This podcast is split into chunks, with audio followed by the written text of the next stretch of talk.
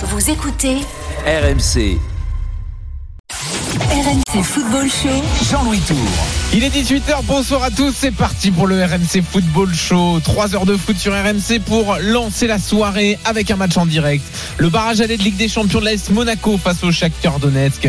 On ira sur place à Louis II pour l'avant-match. Et pour lancer cette rencontre et commenter l'actu foot du jour, et elle est riche. Coach Courbis est là, salut Roland. Salut les amis et salut à tous. Alors plein d'actu, notamment à Lyon. On va aller dans un instant parce qu'il s'est passé pas mal de choses aujourd'hui. Édouard G va tout nous raconter. On va débattre également autour des propos de Niko Kovac, l'entraîneur de Monaco, qui a pointé du doigt ses adversaires en Ligue 1 en disant que Lorient et Nantes avaient été très défensifs et que ce sera sûrement différent ce soir avec le Shakhtar. Êtes-vous d'accord avec lui quand il s'en prend aux approches défensives des entraîneurs de Ligue 1? 32-16, appelez-nous pour en débattre avec Coach Courbis. À 19h, Cristiano Ronaldo, est-ce encore une bonne affaire? Il se propose visiblement, selon plusieurs médias, au Real, même si Carlo Ancelotti a démenti des choses aujourd'hui. Certains l'envoient à City également. Est-ce que selon vous, ce genre de club devrait foncer sur Cristiano Ronaldo, même à 37 ans? 32-16, appelez-nous donc pour en parler. On va débuter par Lyon. La saison de l'OL est-elle en train de se jouer en ce moment? 32-16, supporters à Lyonnais. On va débattre de tout ça avec l'info de la journée. Ça sent la fin pour Marcelo. Ça va être prévu. C'est passé devant tout le monde. Alors Marcelo est tout simplement tout proche de la sortie. La passe de Marcelo dans son propre but. Le deuxième but pour Angers. Ouais, c'est le sentiment de frustration. Ça va être une douche froide pour les supporters lyonnais. Et ça fait 3 pour Angers en promenade à Raymond Coppa. La mentalité pour gagner, tous les matchs commencent avec ça. Lyon donc qui est en train de plus ou moins rater son début de saison, hein. Un point pris en 2 journées, même s'il n'y a que 2 journées, c'est quand même difficile ces 2 premières rencontres. La fameuse claque reçue à Angers 3-0. Des recrues sont attendues dans les jours qui viennent, mais dans le rayon départ, eh bien les choses sont en train de bouger également, avec notamment le dossier Marcelo. La saison de l'OL est-elle en train de se jouer en ce moment? 32-16, appelez-nous donc, supporters lyonnais. Édouard G est avec nous, notre correspondant à Lyon, qui donc a terminé ses vacances. Salut Édouard. Salut Jean-Louis, ouais, je les ai un petit peu abrégés, mais salut Doudou. Il le fallait. Salut Roland. Alors commençons donc par le dossier Marcelo. C'est une petite bombe quand même aujourd'hui. Lyon qui a lancé les procédures pour se séparer de Marcelo. Oui, alors il est sanctionné pour le moment sans être licencié parce qu'il est mis dans le groupe B, la National 2 de Gaïda Fofana et Jérémy Bréchet, les coachs. Et pour donner autant le temps aux deux parties, hein, que ce soit Marcelo ou l'OL, de négocier une résiliation. Alors je vous fais un petit peu le schéma de la journée. Ce sont nos confrères de Foot Mercato ce matin qui donnent cette information, qui évoque un licenciement. Alors bien évidemment, on va un petit peu gratter. À la mi-journée, des sources internes me confirment qu'il ne sera plus dans le groupe professionnel. La direction de la communication à ce moment-là dit on ne veut pas communiquer, et la communication est faite à 15h. Je vous lis les mots. Marcelo prendra à partir de ce jour part aux séances d'entraînement du groupe Pro 2, donc composé par ailleurs d'autres joueurs sous contrat professionnel. Voilà pour donc la mutation, on va dire, de l'équipe Pro à l'équipe Pro 2 pour Marcelo. Alors pourquoi un comportement inapproprié de Marcelo dans les vestiaires après le match de dimanche où il a été un petit peu à l'origine de beaucoup de mots lyonnais. Alors, que s'est-il passé? De toute façon, il y a déjà une lente dégradation, hein, de la cote de Marcelo. Alors, auprès des supporters, ça, je n'en parle pas parce que ça fait un petit moment, mais aussi en interne. Depuis sa prolongation, c'est un petit peu particulier parce qu'il faut noter quand même qu'il a prolongé son contrat à Lyon en mars dernier, hein, jusqu'en 2023. Oui. Mais là, il était professionnel sur le terrain, l'entraînement, tout allait bien, même si au niveau humain, c'est pas forcément ça, et qu'on lui reprochait aussi notamment de travailler un petit peu comme John Caro à l'époque, hein, son handicap au golf, mais peut-être pas forcément ses bonnes dispositions sur le terrain. Et du coup, il y a une longue dégradation sportive. Et puis surtout, il a été dégradé par Peter Bosz, qui avec son nouveau jeu, bien évidemment, pas en Marcelo, vraiment l'homme idéal derrière pour construire le jeu. Et Peter Bosz l'avait même carrément mis en 4e voire 5e position dans la hiérarchie. Ça, il l'a un petit peu mal pris. Et qu'est-ce qui s'est passé dimanche après-midi? Eh bien, sitôt le match terminé, déjà il avait toujours, Marcelo a toujours un petit peu ce regard un petit peu souriant, suffisant, etc. Donc quand il va donner son maillot aux supporters, déjà il demande mais qu'est-ce qui se passe, qu'est-ce que vous... parce que vous imaginez le courroux des supporters. Et en fait dans le vestiaire quand il rentre, Léo Dubois prend en tant que capitaine la parole pour secouer un petit peu tout le monde. Et puis là sur le banc, eh bien sur le banc dans le vestiaire, eh bien Marcelo souriait. Ah oui. Voilà. Donc, ce qui n'est pas forcément le moment pour sourire. Du coup, c'est pour ça que nos confrères de l'équipe évoquaient Peter Bosz qui est sorti du vestiaire et qui a demandé à voir son directeur sportif et Vincent Ponceau, le directeur du football de l'OL. Il faut prendre une décision immédiatement. Et Marcelo a été convoqué hier par la direction technique de l'OL et on lui a signifié donc sa mise à pied, ou plutôt sa dégradation, on va dire, d'aller dans en équipe 2. Donc, on le reverra plus en professionnel. Ouais. Alors, sa dernière journée, son dernier match était dimanche. On comprend mieux, disons, l'énervement de Peter Bosz que j'ai trouvé inhabituel et même énorme. Oui, donc, on en parlait hier. Donc, c'est, avec ce que tu nous dis, on peut mieux comprendre l'énervement. Après, est-ce que c'est quelque chose que tu as déjà assisté, coach, à des scènes comme ça, dans un vestiaire où il y en a un qui rigole ou jamais, ça n'arrive jamais? Ah ben s'il y en a un qui rigole, que je pense qu'il doit pas rigoler, ben c'est sûr que ça va pas être rigolo pour lui. Oui. Donc parce que bon là, c'est sincèrement, je vois pas le pourquoi du comment qu'on puisse rire. Pour ce qui est après de l'utilisation de Marcelo, on est bien d'accord. Quand on voit l'utilisation de Marcelo de l'extérieur, on s'imagine une organisation à 3 avec Marcelo, le Hilton oui. de Lyon. Comme quand ils sont allés en demi-finale de Ligue des Champions. L'axial, on se l'imagine pas du tout dans une organisation à 2 arrières centraux avec en plus un arrière gauche qui n'est pas un défenseur. Oui, et surtout dans une équipe qui joue haut et qui laisse beaucoup d'espace dans le dos, comme le fait Peter Bosz, effectivement. Ah bah oui. Donc, ça passait pas avec Bosz.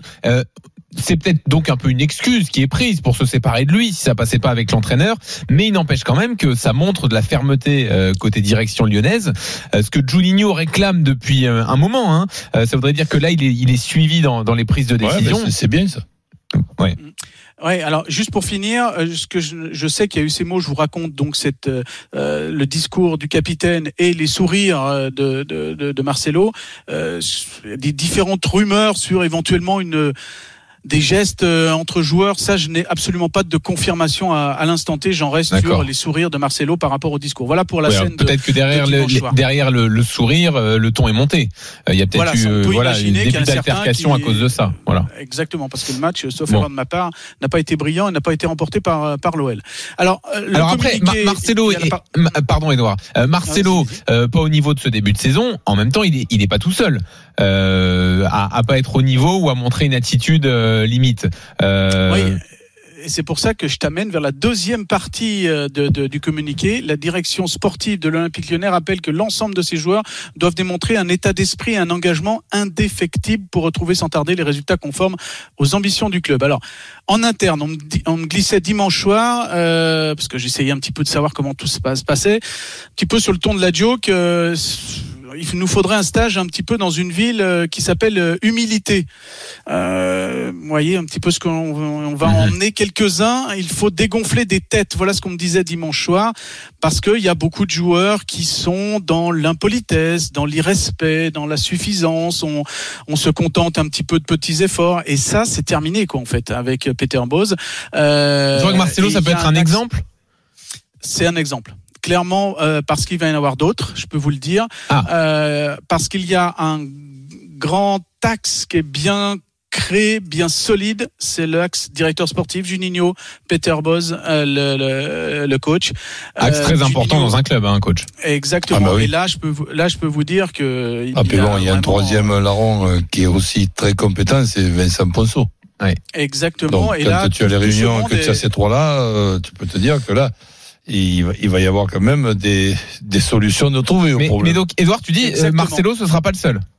ça sera pas le seul. Donc parce que Juninho l'a décidé vraiment de prendre le taureau par les gornes, il engage le ménage et puis il va assumer ses responsabilités car il sait qu'il joue gros hein, parce que là ça fait 2 ans qu'il est à Lyon, c'est pas forcément bien sur le terrain ce qu'il voulait au départ parce que rappelons hein, il y a 2 ans c'était incroyable les ambitions qu'il y avait.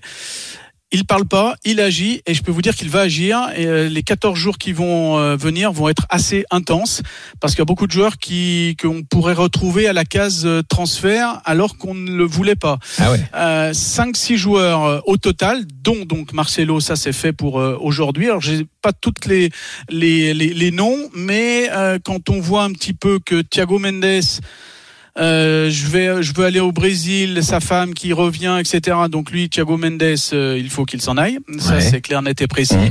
Maxwell Cornet, il faut que ce dossier soit réglé également. Lui qui est en instance, il voudrait aller en Bundesliga, au Hertha Berlin, mais il y a une proposition de Burnley qui est plus intéressante pour le club. Là aussi, il va falloir trancher. Et puis, pourquoi pas voir partir. Alors, Houssem Aouar, ça, on en parle depuis un petit moment, mais pas forcément au prix qu'on voulait au départ. Souvenez-vous, hein, avant le Covid, c'était du 60, 70 millions. C'est-à-dire que, ça Edouard, sera peut-être même avant. Quoi, j'essaie de clarifier ce que tu nous dis un peu. C'est-à-dire que ces joueurs-là, qui sont plus ou moins sur le départ, Lyon serait capable d'accepter une offre peut-être un peu plus basse que les ambitions précédentes. Exactement. Parce qu'il y a ces comportements condamnables. Inappropriés. Voilà, ouais. Inappropriés quelque part dans l'irrespect, dans l'impolitesse, et on veut revenir aux bases, au collectif. Okay. Et souvenez-vous de ces formules, de la formule de la conférence de presse qui a marqué les esprits, celle de Peter Bosz, Roland, Jean-Louis, après le match de dimanche. Ça pouvait surprendre à la 2e journée, mais c'est aussi un signe que voilà, on veut repartir, quitte à sacrifier, pourquoi pas, un petit peu le mois d'août, là déjà, parce qu'il va falloir que ces joueurs comprennent le message. S'ils ne comprennent pas le message, accepter de partir, et de toute façon, ils, a priori, vont partir. Il va falloir aussi retrouver, parce que les jeunes, il faudra retrouver des joueurs. Donc là, on est dans un chantier. Et alors, attends, pour les 14 dans ta liste de joueurs, donc, incroyable. Marcelo, Cornet, Mendes, Aouar. Il y en a d'autres. Ryan Cherki. Cherki aussi. Sur la liste, oui.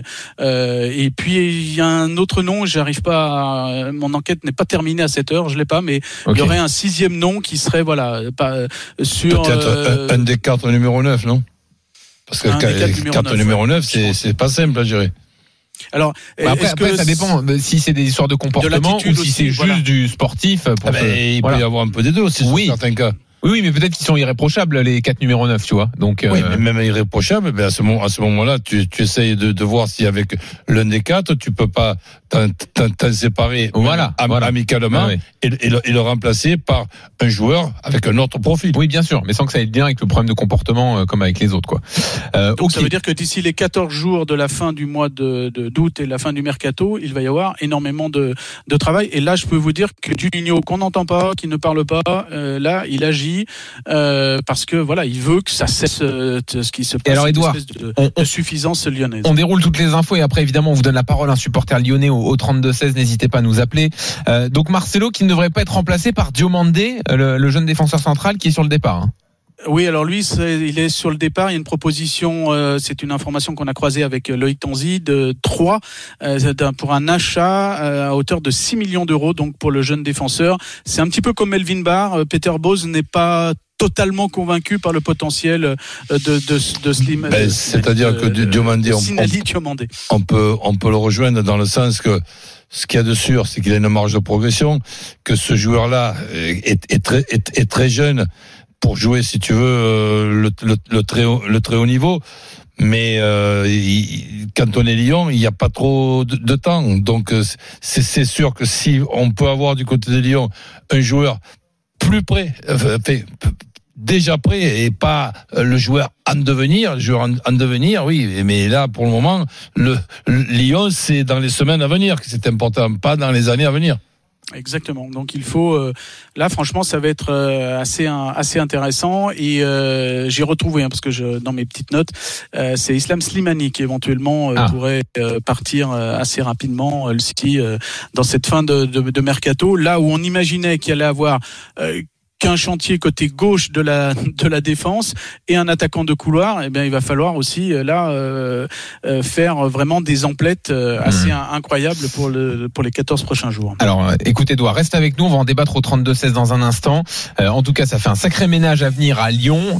Peut-être que tout cela se passe un peu tardivement dans le mercato, parce que voilà, prendre conscience maintenant que ces joueurs-là, il faut s'en débarrasser et les remplacer dans la foulée. Va falloir être rapide et efficace côté lyonnais.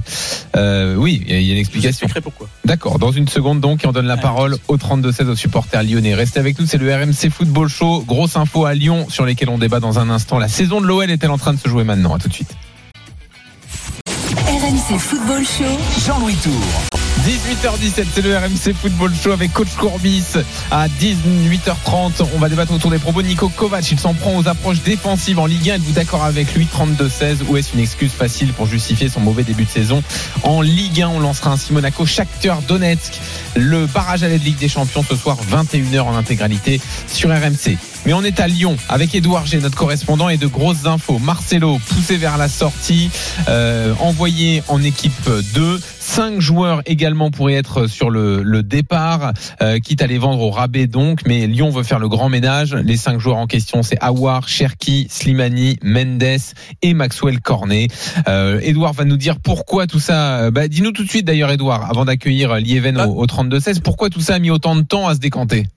Alors tout simplement déjà parce que Juni avait son idée sur un certain nombre de joueurs, hein. Par exemple Houssem Aouar, déjà il pestait un petit peu contre lui, souvenez-vous cet épisode l'année dernière à Angers, je vais pas tout rappeler, me souvenez là c'est oui bien sûr, le fait qu'il ne s'entraîne pas alors qu'il rentre et il ne s'entraîne pas après le match, ça a été d'ailleurs le début de la grosse brouille avec Rudy Garcia et Juninho. Exactement, et puis après il y a des choses qui sautent aux yeux, notamment pour joueurs et d'autres, voilà, c'est que c'est bien beau de faire des arabesques à un moment donné, mais il faut être présent sur 90 minutes voire 93 et puis dans différents matchs. Donc lui il avait cette idée sur un certain nombre de joueurs et il a laissé le temps à Peter Bosz de lui-même se faire son idée par rapport aux joueurs, et les deux sont arrivés à un point de convergence sur les statuts, sur les constats, sur ce que produisaient ces joueurs, et d'où cette feuille de route assez simple. C'est là qu'on voit qu'il y a évidemment toujours là les avantages et les inconvénients quand tu changes d'entraîneur. Là on parlera de Kovac après à Monaco, oui. Mais c'est sûr que Peter Bosz qui arrive, Juninho est emmerdé parce qu'il peut lui faire quand même la description de pas mal de choses, mais après Peter Bosz il a sa vision aussi, donc c'est sûr que si Peter Bosz est là depuis 3-4 mois, on n'est pas en train d'avoir cette réunion avec le départ de ces 4 ou 5 joueurs alors qu'on est en fin de mercato. C'est comme ça, mais là maintenant il y a plus de temps à perdre. Il faut reconstruire ce groupe ou terminer la construction de ce groupe le 31 août, et après il y aura un mercato aussi du côté de la Noël. Exactement. Lieven nous rejoint au 32-16, supporter de l'OL. Salut Lieven. Salut l'équipe, salut Jean-Louis, salut coach. Bon, toi en tant que supporter, entendre que ça va être le grand ménage, ça te plaît ? Ah non, mais alors, je vous écoutais hier sur le sujet de l'OL avec grand désespoir de ce que j'écoutais. Il se passait rien, on s'est fait battre par Angers 3-0 de manière lamentable. Et là, aujourd'hui, je vois la notification, Marcelo dans le groupe 2. Ça y est, je pense qu'il se passe quelque chose. Ça fait 2 ans que Juninho est là, on avait de grands espoirs, il se passait pas grand-chose. On change de coach, on change de système, mais rien ne se passe, c'est les mêmes joueurs. Et là, quand je vous entends parler depuis 10 minutes de Aouar, de Thiago Mendes, bah voilà, il se passe quelque chose. Moi, ça me fait plaisir. J'ai peur que ça soit déjà un peu tard. Le mercato, il finit dans 2 semaines. Mais bon, ça fait du bien à entendre parce que les mentalités des joueurs lyonnais, ça va plus. Avec un coach là qui a beaucoup d'ambition et des joueurs qui en veulent pas, bah c'est très très bien qu'il se passe quelque chose. Là. Bah oui, j'imagine. Et ces joueurs-là, imaginez qu'Aouar s'en aille, toi, ça pose pas de problème. Mais alors Aouar, ouais, c'est la formation lyonnaise. On avait de grands espoirs sur lui, mais c'est vrai que ça fait 2-3 ans, même avec Genesio à l'époque, on en vient à regretter Genesio, alors qu'à Lyon, c'était pas forcément le grand amour. Mais on voyait bien que ces joueurs-là, ils foutaient plus rien. Et là, on arrive sur un moment où je me dis bah ouais, si Aouar s'en va, tant pis, même tant mieux à la rigueur, parce que je pense que si on arrive à recruter des joueurs un peu plus intéressants, ça vaudra peut-être le coup, quoi. Ouais. C'est sûr en tout cas que ce qui se passe à Lyon, si tout ça se concrétise, parce que attention, quand on veut montrer de la fermeté, faut après que ça se concrétise, parce que on en a vu des clubs dire voilà, je vais mettre un tel vers la sortie, on va se débarrasser de lui, mais après il faut les offres, il faut quand même que financièrement le club suive. Si ça se concrétise, pour les supporters, ce serait une démonstration de force que vous réclamez depuis un moment, Liven. Clairement, ouais. Et puis là, on est à 2 semaines de la fin du mercato, ça fait un peu peur.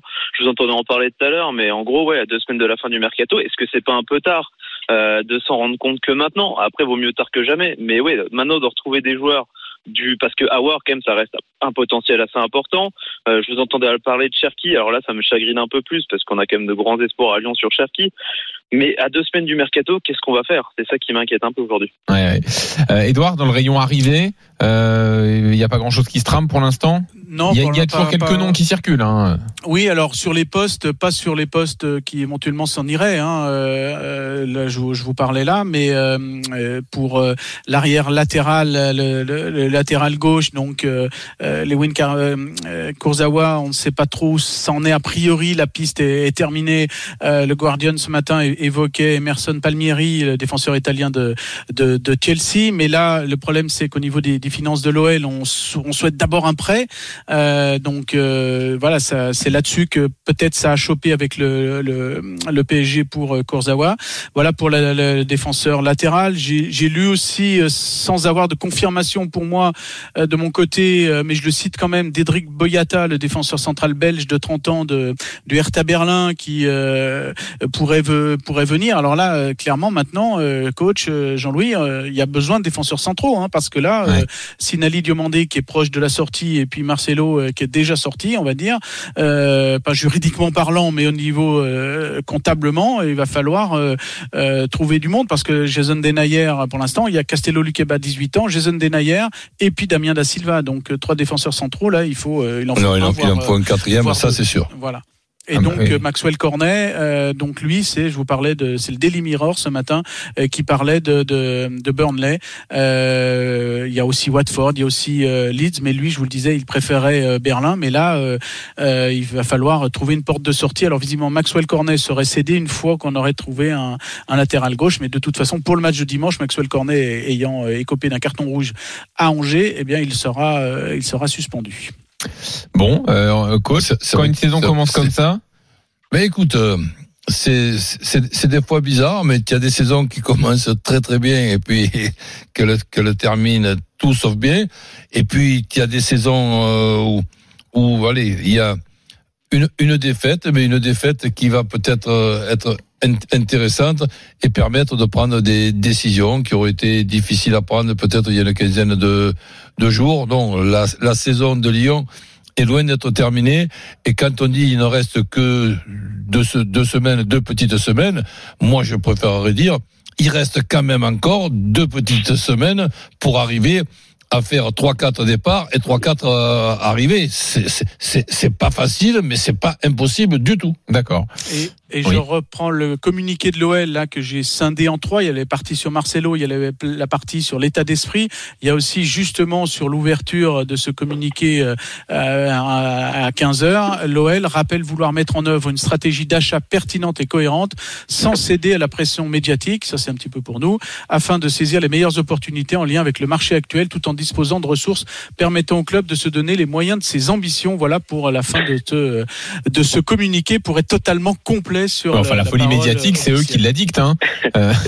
En licenciant Marcelo, en voulant essayer de licencier Marcelo, avec aucune recrue, ou des recrues à 0, avec Da Silva et le latéral gauche, bon, Henrique. Qui est la surprise du chef, et mauvaise surprise, on se demande encore ce qu'il fait dans l'effectif, mais voilà quoi, donc, mais il est là. Bon, Lieven, tu voulais ajouter un mot, j'ai l'impression. Ouais, là quand je vous entends parler, et puis c'est un peu la stratégie de l'OL, un peu de taper sur les médias assez facilement dès qu'il se passe quelque chose, donc là-dessus moi ça m'énerve un petit peu. Et puis comme vous avez dit tout à l'heure, Juninho il joue sa place aujourd'hui, hein, parce que là ça fait 2 ans qu'il est là, il se passe pas grand-chose, donc je pense que là aujourd'hui il joue sa place, donc ils sont obligés de se bouger. Comme dit le coach, j'espère que ces 2 semaines, même si c'est court, vont se transformer en quelque chose d'intéressant. Quand je vous entendais dire hier que l'OL joue malheureusement les 5 premières places, sachant qu'on parlait un peu plus des 4e et 5e places. Non, on disait avec la compo d'Angers. Voilà, avec la compo d'Angers, on disait que tu terminais pas dans les 5 premiers. Ah bah ça c'est sûr que là, avec ce qu'on a vu, même 5e, je pense que c'est bien dit, parce que c'est vraiment compliqué d'entendre ça, et l'OL est quand même un club, et aujourd'hui j'ai l'impression que c'est devenu un club tremplin pour les joueurs, et c'est plus un club sur lequel on veut rester, alors qu'on est quand même on est à l'OL par cœur pour nous les supporters en tout cas, et on aimerait bien avoir des joueurs qui viennent aussi ici pour le cœur et pour le maillot, et voilà, j'espère que ça va pouvoir changer quelque chose qui se passe en ce moment. Salut Lieven, merci d'être venu sur RMC. À très bientôt, et du coup reste bien connecté, notamment à rmcsport.fr pour toutes les infos mercato dans les 2 semaines qui viennent, parce que ça va bouger à Lyon. On a bien fait de sortir Édouard G de ses vacances aujourd'hui, n'est-ce pas? Je pense que je vais revenir souvent, d'ici le 31, je te ferai un forfait total. Et avec plaisir. Salut Édouard, à très vite. Salut Doudou. Dans une seconde, coach. Oui, Niko Kovac s'en prend aux entraîneurs de Ligue 1 défensifs. Il n'ouvre pas le jeu. Et ça ne lui a pas plu. Il l'a dit hier. Est-ce que vous êtes d'accord avec lui ou non? 32-16. À tout de suite, on va présenter Monaco-Shakhtar, le barrage aller de Ligue des Champions ce soir. À tout de suite. RMC Football Show, Jean-Louis Tour. 18h30 sur RMC. Coach Courbis est là jusqu'à 21h dans le RMC Football Show.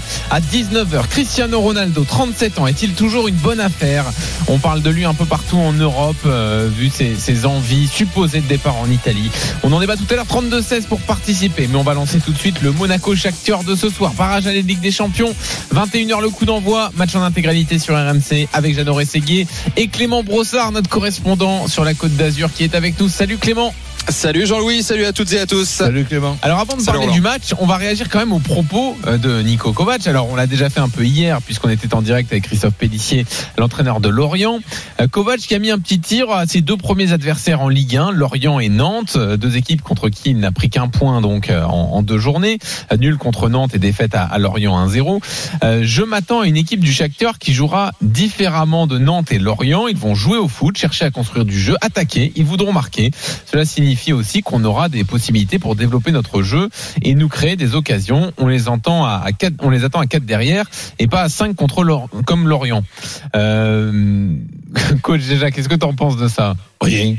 Donc, c'est la première fois, et j'espère que c'est la dernière, qu'il est décevant. Dans le sens que, après, il a pas tort. Le Shakhtar va jouer plus offensif que ces équipes-là. Déjà, il y a un règlement qui a été changé, qu'il est peut-être pas au courant. Attention, il peut pas penser à tout.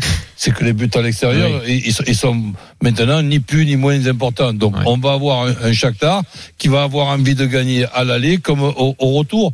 Donc, on verra, et on verra aussi ce qui va se passer du côté de Monaco, parce que même si c'est peut-être, d'après Kovac, la faute de Nantes et de Lorient, j'ai plutôt vu, moi, un Monaco moyen dans ces deux matchs-là.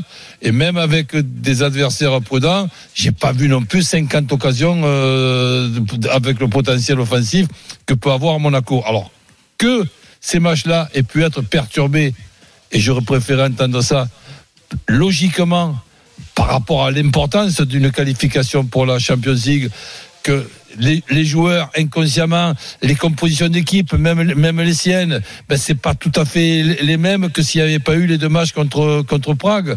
Donc là, maintenant, allez, si ça peut lui faire plaisir qu'on lui dise, désolé, là nous sommes en France, c'est vrai que il y a des équipes françaises avec des entraîneurs français qui n'ont pas les moyens de Monaco, et qu'ils essaient, quand ils rencontrent Monaco, plutôt de ne pas le perdre le match que d'essayer de le gagner à tout prix. Non, je préfère l'échange que j'ai pu entendre avec De Zerbi, qui s'est un petit peu moqué de ce qu'il avait pu entendre quand il a entendu que Kovac donnait le titre de favori au Shakhtar. Ouais. Il a dit, ouais, mais ça va, c'est malin, c'est fourbe. Alors que favori, c'est pas obligatoirement le vainqueur. Maintenant, si ça peut lui faire plaisir que nous soyons favoris, pas de problème, on sera favori. Mais ce qui est surtout intéressant, c'est qu'on soit qualifié pour la Champions League. Clément, toi qui étais à cette conférence de presse de Kovac, comment t'interprètes la sortie sur Angers et Nantes? Sur Lorient et Nantes, il avait dit en fait, il l'avait dit avant Lorient, juste à la conférence de presse avant cette deuxième journée de Ligue 1, qu'il y avait beaucoup d'équipes en Ligue 1 qui jouaient avec 5 défenseurs, et il se basait sur une stat. Il disait en 2012 il y a une seule équipe qui jouait en Ligue 1 avec 5 défenseurs, 4 ans plus tard il y en avait 5 et aujourd'hui il y en a 11. Ça l'a gêné parce qu'il a retrouvé ce système de jeu face à Lorient. Ils ont eu beaucoup de difficultés également à jouer contre ces équipes très regroupé derrière avec un bloc très bas. Résultat, un match nul et une défaite, et ça s'explique aussi par le fait que ces attaquants ont peut-être tout simplement des automatismes à retrouver avec Volland, avec Ben Yedder, et c'est souvent ce qu'on voit cette saison dans l'avant-dernière passe, dans la dernière passe, que ça manque de précision. Il y a des réglages à faire encore, et c'est pour ça que Monaco n'arrive pas à percer ces murs comme Niko Kovac les appelle. Après, évidemment, sur la question de l'interprétation, il a affronté deux équipes qui potentiellement, à ce qu'il dit, on refusait le jeu. Moi, j'ai plutôt vu une équipe en étant sur la Côte d'Azur de Reims qui est venue à Nice dans cette ambition. Ça profite des contres que peut laisser Monaco. Et on a l'impression surtout qu'il cherche une excuse face aux difficultés de son équipe. La saison dernière, ça l'empêchait pas de gagner les matchs. Et pourtant, c'était les mêmes entraîneurs en face, c'était les mêmes équipes plus ou moins défensives, mais il arrivait à résoudre ces problèmes-là. Mais en plus de ça, donc Monaco, ou alors c'est nous qu'on y comprend plus rien. Mais joue aussi avec 5 défenseurs de temps en temps. Tout le temps même. En schéma hybride, ouais, c'est ça. 4 défenseurs et 5 en face défensive. Je veux dire, 5 défenseurs. Je vais te dire que Gelson Martins, c'est côté droit, donc c'est un attaquant. C'est ça. Si tu veux, sur les 5 défenseurs, il y en a un que c'est un faux défenseur. Oui. Mais bon, le dispositif avec 2 milieux récupérateurs devant les 3 arrières centraux, ben ça fait partie de la stratégie de Monaco, et surtout on a quand même fait suffisamment de compliments, des compliments mérités à cet entraîneur, dans le sens que après avoir tâtonné tout à fait logiquement dans la première partie de la saison dernière de la saison, de la deuxième partie, là où il a commencer à bien connaître ses joueurs, les changements étaient tout simplement judicieux, redoutables. Et Monaco, à un certain moment, on a même pensé qu'ils pouvaient être champions, et on a même pu penser aussi que s'ils ne sont pas champions, c'est par rapport à la première partie du championnat, où justement le coach ne connaissait pas assez bien ses joueurs. Mais comme tu le dis, Jean-Louis, je pense que c'est vraiment un sentiment de frustration en fait, du fait que Monaco n'arrive pas à percer les lignes, soit contre Lorient, soit contre Nantes. Mais Nantes, ils n'ont pas joué à 5 derrière. Non, ils ont joué très regroupés derrière, mais ils ont joué à 4 derrière avec 2 milieux qui étaient très bas, et Moutoussamy au milieu qui essayait de se projeter. Mais c'est vrai que dans la vue du match, dans l'optique de faire un résultat à Monaco, les hommes de Camboré avaient eu tendance à reculer. Et c'est vrai que ça avait gêné les attaquants monégasques. Alors, bon, j'ai pas vu non plus beaucoup d'occasions de la part des Monégasques. Je suis désolé. Parce qu'ils se cassent vraiment les dents sur ces murs défensifs, et que comme j'ai pu le dire il y a quelques minutes, je pense que les joueurs monégasques, les attaquants monégasques n'ont pas encore réussi à trouver les automatismes qu'ils avaient l'an dernier, notamment la paire Wissam Ben Yedder, Kevin Volland, et ça crée forcément de la frustration pour les attaquants, mais aussi pour leur coach.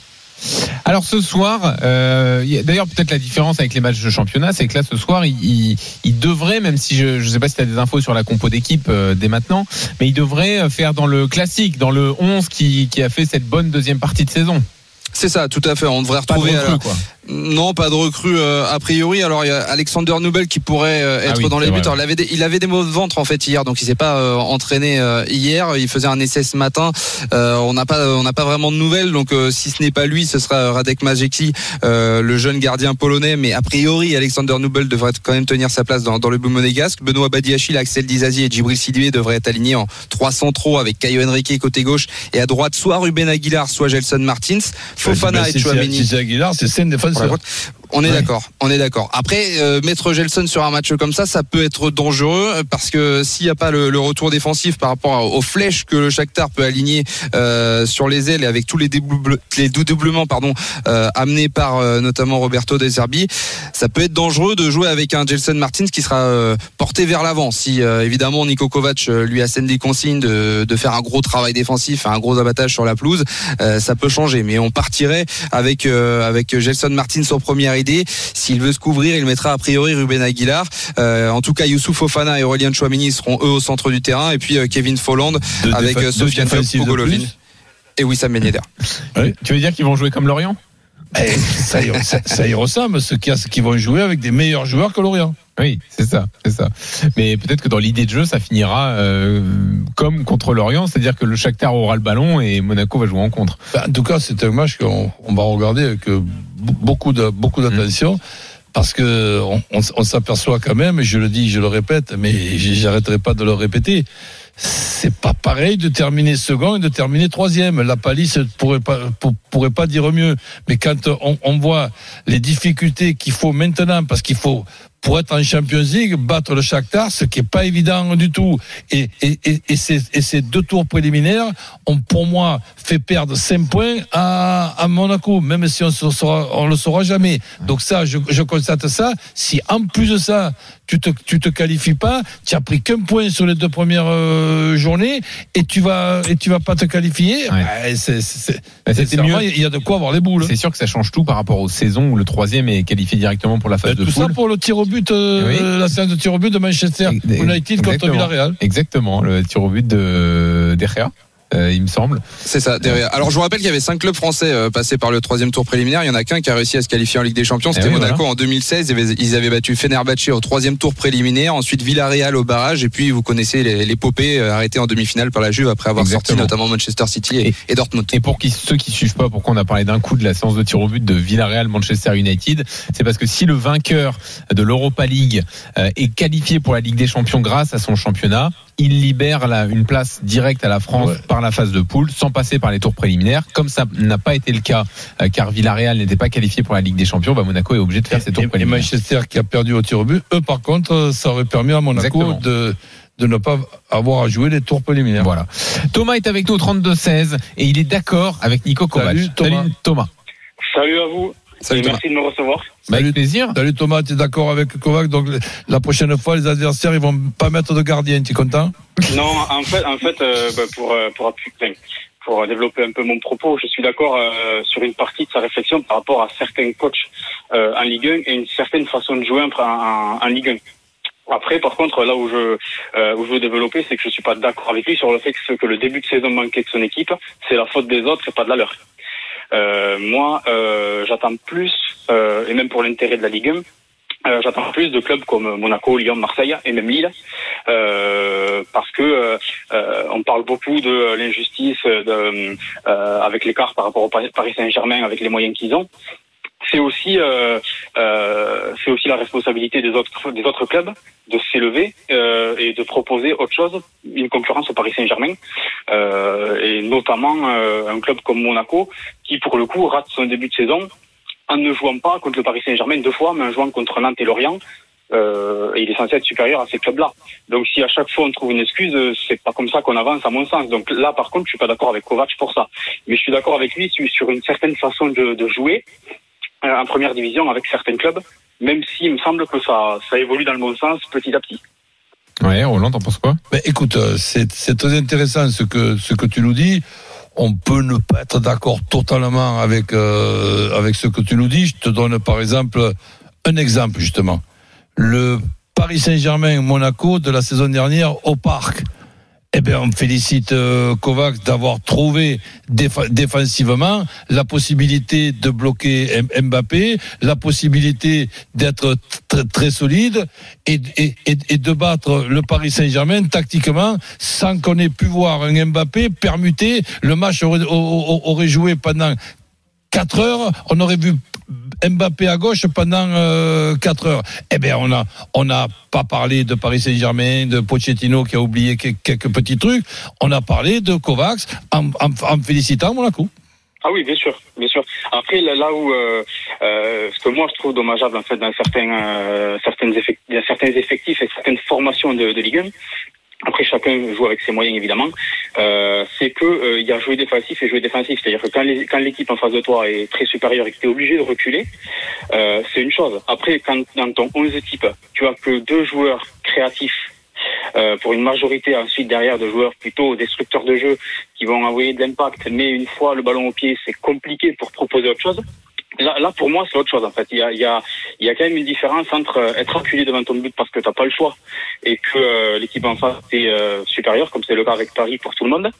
Mais tu peux quand même à mon sens mettre une équipe au départ pour gagner le match avec des joueurs quand même créatifs, parce que quand Monaco joue à Paris l'an dernier, je me souviens plus exactement de la compo type, mais il doit y avoir quand même Volland, Golovin, Ben Yedder, peut-être Martins. Donc, oui, je crois qu'il y a 5 défenseurs quand même. Il y avait 7 défenseurs, les avec 10 asières et Martins. Les deux milieux monstrueux de bas et trois offensifs. Mais il y a un truc aussi qu'on peut quand même s'amuser. On pourra malheureusement pas le voir. C'est que dans un Monaco-Lorient, ou un Lorient-Monaco, puisque ça s'est passé à Lorient, ben, j'aurais bien aimé, moi, voir ce match avec Kovac, entraîneur de Lorient, oui, et Pellissier, entraîneur de Monaco, avec l'effectif de Monaco. Je crois que le boulot d'un entraîneur, c'est de faire aussi et de tirer le maximum de ses joueurs, des fois grâce à une organisation qui te permet ben, de lutter contre un adversaire qui, avec des joueurs individuellement, sont plus forts que les tiens, ben, t'es pas obligé de perdre. Et ça, je trouve que ça fait une des beautés du football. Et puis, un autre truc, c'est qu'il y a des histoires de contexte. Je veux dire, Nantes, ils sortent d'une saison cauchemardesque, donc tu peux pas leur en vouloir non plus de vouloir être un peu solide derrière en début de saison. Lorient, ils ont pris énormément de buts l'année dernière. Bon, bah, la priorité de Pellissier nous l'a dit hier, c'est de bien défendre. Et puis, Lorient, oui, bien défendre, mais il y a, en bien défendant, ce qui est indispensable, tu as quand même un Lorient qui depuis 6 mois, c'est-à-dire depuis la deuxième partie du championnat, marque pratiquement à tous les matchs. Oui, en plus c'est vrai. Mais l'an dernier c'était un peu la même chose contre Lille. Bon, Lille était redoutable défensivement, ils n'avaient pas trouvé la solution, ça a fait 0-0 avec une occasion à toute fin pour Stefano Vetic sauvé par Mike Maignan. Et face à Metz également, ils avaient joué 2 fois contre Metz en l'espace de 4 jours. Metz avait proposé un schéma beaucoup plus offensif en championnat, victoire 4-0 de Monaco, mais en coupe Fred Antonetti avait décidé de un peu plus blinder derrière. Résultat, 1-0 au bout des prolongations. Alors, donc ils ont toujours eu du mal. Reste avec nous, on va continuer de parler du match de ce soir donc face au Shakhtar. Thomas, merci d'être venu réagir au débat au 32-16. Salut Thomas. À bientôt Thomas. On revient dans une seconde donc pour continuer cet avant-match. Est-ce que vous voyez les Monégasques capables d'inquiéter donc le Shakhtar vu leur début de saison compliqué? À tout de suite. RMC Football Show, Jean-Louis Tour. 18h50 dans le RMC Football Show avec Coach Courbis et Clément Brossard, puisqu'on évoque Monaco Shakhtar Donetsk ce soir à 19h. On va débattre autour de Ronaldo. Est-ce toujours une bonne affaire? 32-16 donc pour en parler. On revient sur le match donc de ce soir face au Shakhtar. D'ailleurs, Roland, t'es revenu sur la petite phrase de Zerbi, l'entraîneur du Shakhtar, pour savoir qui est favori de cette rencontre. Toi, tu mets qui en favori? Le Shakhtar quand même? Ah ben non, Monaco. Ah, Monaco? Ah oui, Monaco, je pense que Monaco, avec l'effectif de Monaco la saison dernière, et cet effectif, il n'a pas été du tout changé. Je pense même qu'il y a eu des renforts. Et en plus de ça, la connaissance des joueurs, non. Je mets, alors je vais pas te dire 80-20, mais si tu me dis 50-50, non, je te dis, allez, 55-45 à Monaco. Ah ouais, d'accord, très bien. Comment Kovac voit les choses? Lui, donc, il a dit plutôt le Shakhtar favori. En fait, on se dit, Clément, que si on a le Monaco de la saison dernière, bon, bah, Monaco a toutes ses chances. Le problème, c'est qu'en championnat, on l'a pas vu encore. Alors, je te pose une question. C'est ça. Pourquoi ça serait le Shakhtar favori? Parce qu'ils ont joué avec des champions l'année dernière, parce qu'ils ont l'habitude des matchs de Coupe d'Europe. C'est une équipe qui est installée, qui a connu toutes les campagnes européennes de Ligue des Champions, surtout depuis 2016, qui a connu un quart en 2011. Alors après, évidemment, c'est pas la même équipe. Et puis beaucoup se basaient sur l'aspect jeunesse pour dire que Monaco peut-être était un peu plus jeune. Ça ne marchera pas ce soir, puisque le Shakhtar est l'équipe certainement la plus jeune, ou du moins c'était la plus jeune du 3e tour préliminaire. Donc ça ne fonctionne pas. Mais Niko Kovac, en effet, disait c'est l'adversaire le plus difficile qu'on aurait pu tirer. Bah voilà. voilà, on l'a tiré, ils partent favoris. Et De Zerbi, comme le disait coach tout à l'heure, avait dit, c'est marrant parce qu'en Italie, quand un entraîneur adverse nous qualifie de favori, on dit que c'est un fourbe. Donc à voir si Niko Kovac le pensait réellement ou pas. En tout cas, tu le sais bien, Jean-Louis, l'an dernier, quand Kovac était et Monaco était 3e à quelques journées de la fin, il visait encore la 4e place. Donc c'est quelqu'un qui a pour habitude de s'enlever toute cette pression sur les épaules et sur les épaules de ses joueurs. C'est pour ça aussi qu'il place peut-être le Shakhtar Donetsk en tant que favori. Sur l'expérience européenne récente, oui, le Shakhtar est peut-être devant, mais c'est plus la même équipe, c'est plus le même entraîneur. Roberto De Zerbi est arrivé seulement cette saison. Il y a aussi chez eux des automatismes à trouver. Il a fait du très bon travail avec Sassuolo en les montant à la 8e place de Serie A. Il assimile beaucoup de ses joueurs de l'an dernier avec les joueurs qu'il a aujourd'hui. C'est une équipe qui, avec des Brésiliens, des jeunes talents brésiliens, on pourra en compter 7 ou 8 sur la composition de départ ce soir, peut faire très mal à cette équipe de l'AS Monaco. Il y a des forces aussi à faire valoir. C'est vrai qu'Aurélien Tchouaméni, on en parle de plus en plus. C'est un patron au milieu de terrain. Il a 21 ans et il se révèle comme être le boss de l'AS Monaco déjà, malgré son âge. Et puis également du bon travail sur les côtés où ça dédoublera certainement du côté du Shakhtar, mais ça laissera des espaces. Et là, Caio Henrique, Rubén Aguilar, Gelson Martins, Sofiane Diop pourront néanmoins en profiter. Alors le Shakhtar aussi, on rappelle que la saison dernière, ils font une belle Ligue des Champions, puisqu'ils sont dans un groupe énorme avec le Real, Mönchengladbach et l'Inter. Ils finissent 3e de ce groupe en battant le Real. Et l'Inter qui était champion d'Italie, 4e. Exactement. Ils finissent devant l'Inter, donc c'est quand même 2 victoires contre le Real, 2 matchs nuls contre l'Inter. Exactement. Et 2 défaites contre Gladbach. Ouais, c'est ça. C'est marrant d'ailleurs. Hein. Ils prennent les points contre les deux grosses cylindres. Et éliminés ensuite en 8e de finale d'Europa League face à la Roma. Exactement. Donc faut se méfier de cette équipe. On parlera de Zerbi tout à l'heure avec Johan Crochet, puisque lui il le connaît très bien, l'ancien entraîneur de Sassuolo, sur sa méthode. Il nous en parlera tout à l'heure à 20h15. Et donc on le disait, retour de l'équipe de la saison dernière, ça veut dire plus de pas de recrues qui pour l'instant donnent pas trop satisfaction, hein, Clément. Non, mis à part Alexander Nubel, et encore, hein, parce qu'on nous l'avait vendu comme un gardien excellent au pied, et force est de constater que sur les derniers matchs, il en est peut-être à 2 ou 3 relances très approximatives, qui a d'ailleurs coûté un but face au Sparta Prague lors du match retour. Youssouf Fofana aussi avait fait une petite erreur de relance, et puis pour les autres recrues, Ismail Jacobs est arrivé en doublure de Caio Henrique. Pour l'instant, il satisfait toujours le Brésilien, donc il devrait être titulaire sur le flanc gauche. Et puis Myron Boadou, le dernier arrivé, a encore besoin de repères, a besoin de se trouver avec ses partenaires d'attaque, notamment avec Kevin Volland et Wissam Ben Yedder. Ils ont pour l'instant beaucoup de mal à combiner.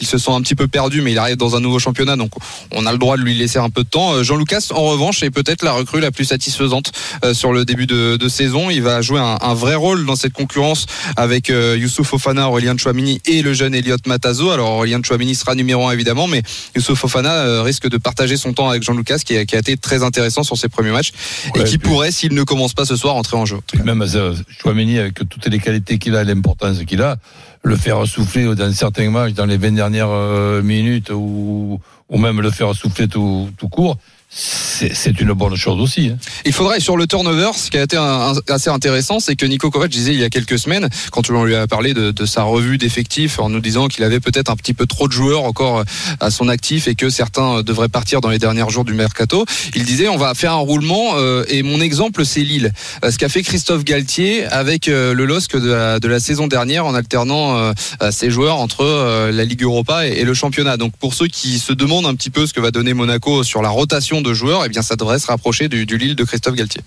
Et bien Clément, merci, à tout à l'heure. À tout à l'heure. On se retrouve avec Jeannot Cissé. Exactement. Il va bien, Jeannot, il a passé de bonnes vacances. Il va très très bien. Parfait. Il est à côté de moi. Je crois qu'il va même te dire un petit mot, Jeannot Cissé. Ah bon, bonjour. Jean-Louis. Bonjour. Ça va? Les vacances sont bien passées?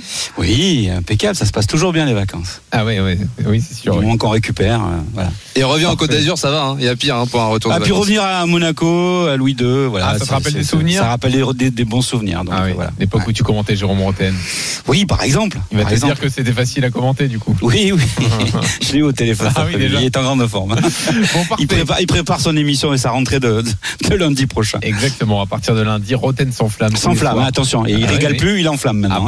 Il va s'enflammer, ça va être incroyable. La folie. À tout à l'heure, messieurs. À tout à l'heure, Jeannot. 20h pour reprendre l'avant-match donc de Monaco Shakhtar avec Clément Brossard. Dans une seconde, Cristiano Ronaldo est-il encore une bonne affaire 32-16 pour débattre, et puis je vous parlais donc de Rotten sans flamme. la nouveauté à partir de la semaine prochaine, donc tous les soirs 18h-20h. Jérôme Roten et la Dream Team pour débattre et accueillir les plus grands acteurs du foot. Dans un instant, donc, le débat sur Ronaldo. À tout de suite. RMC Football Show.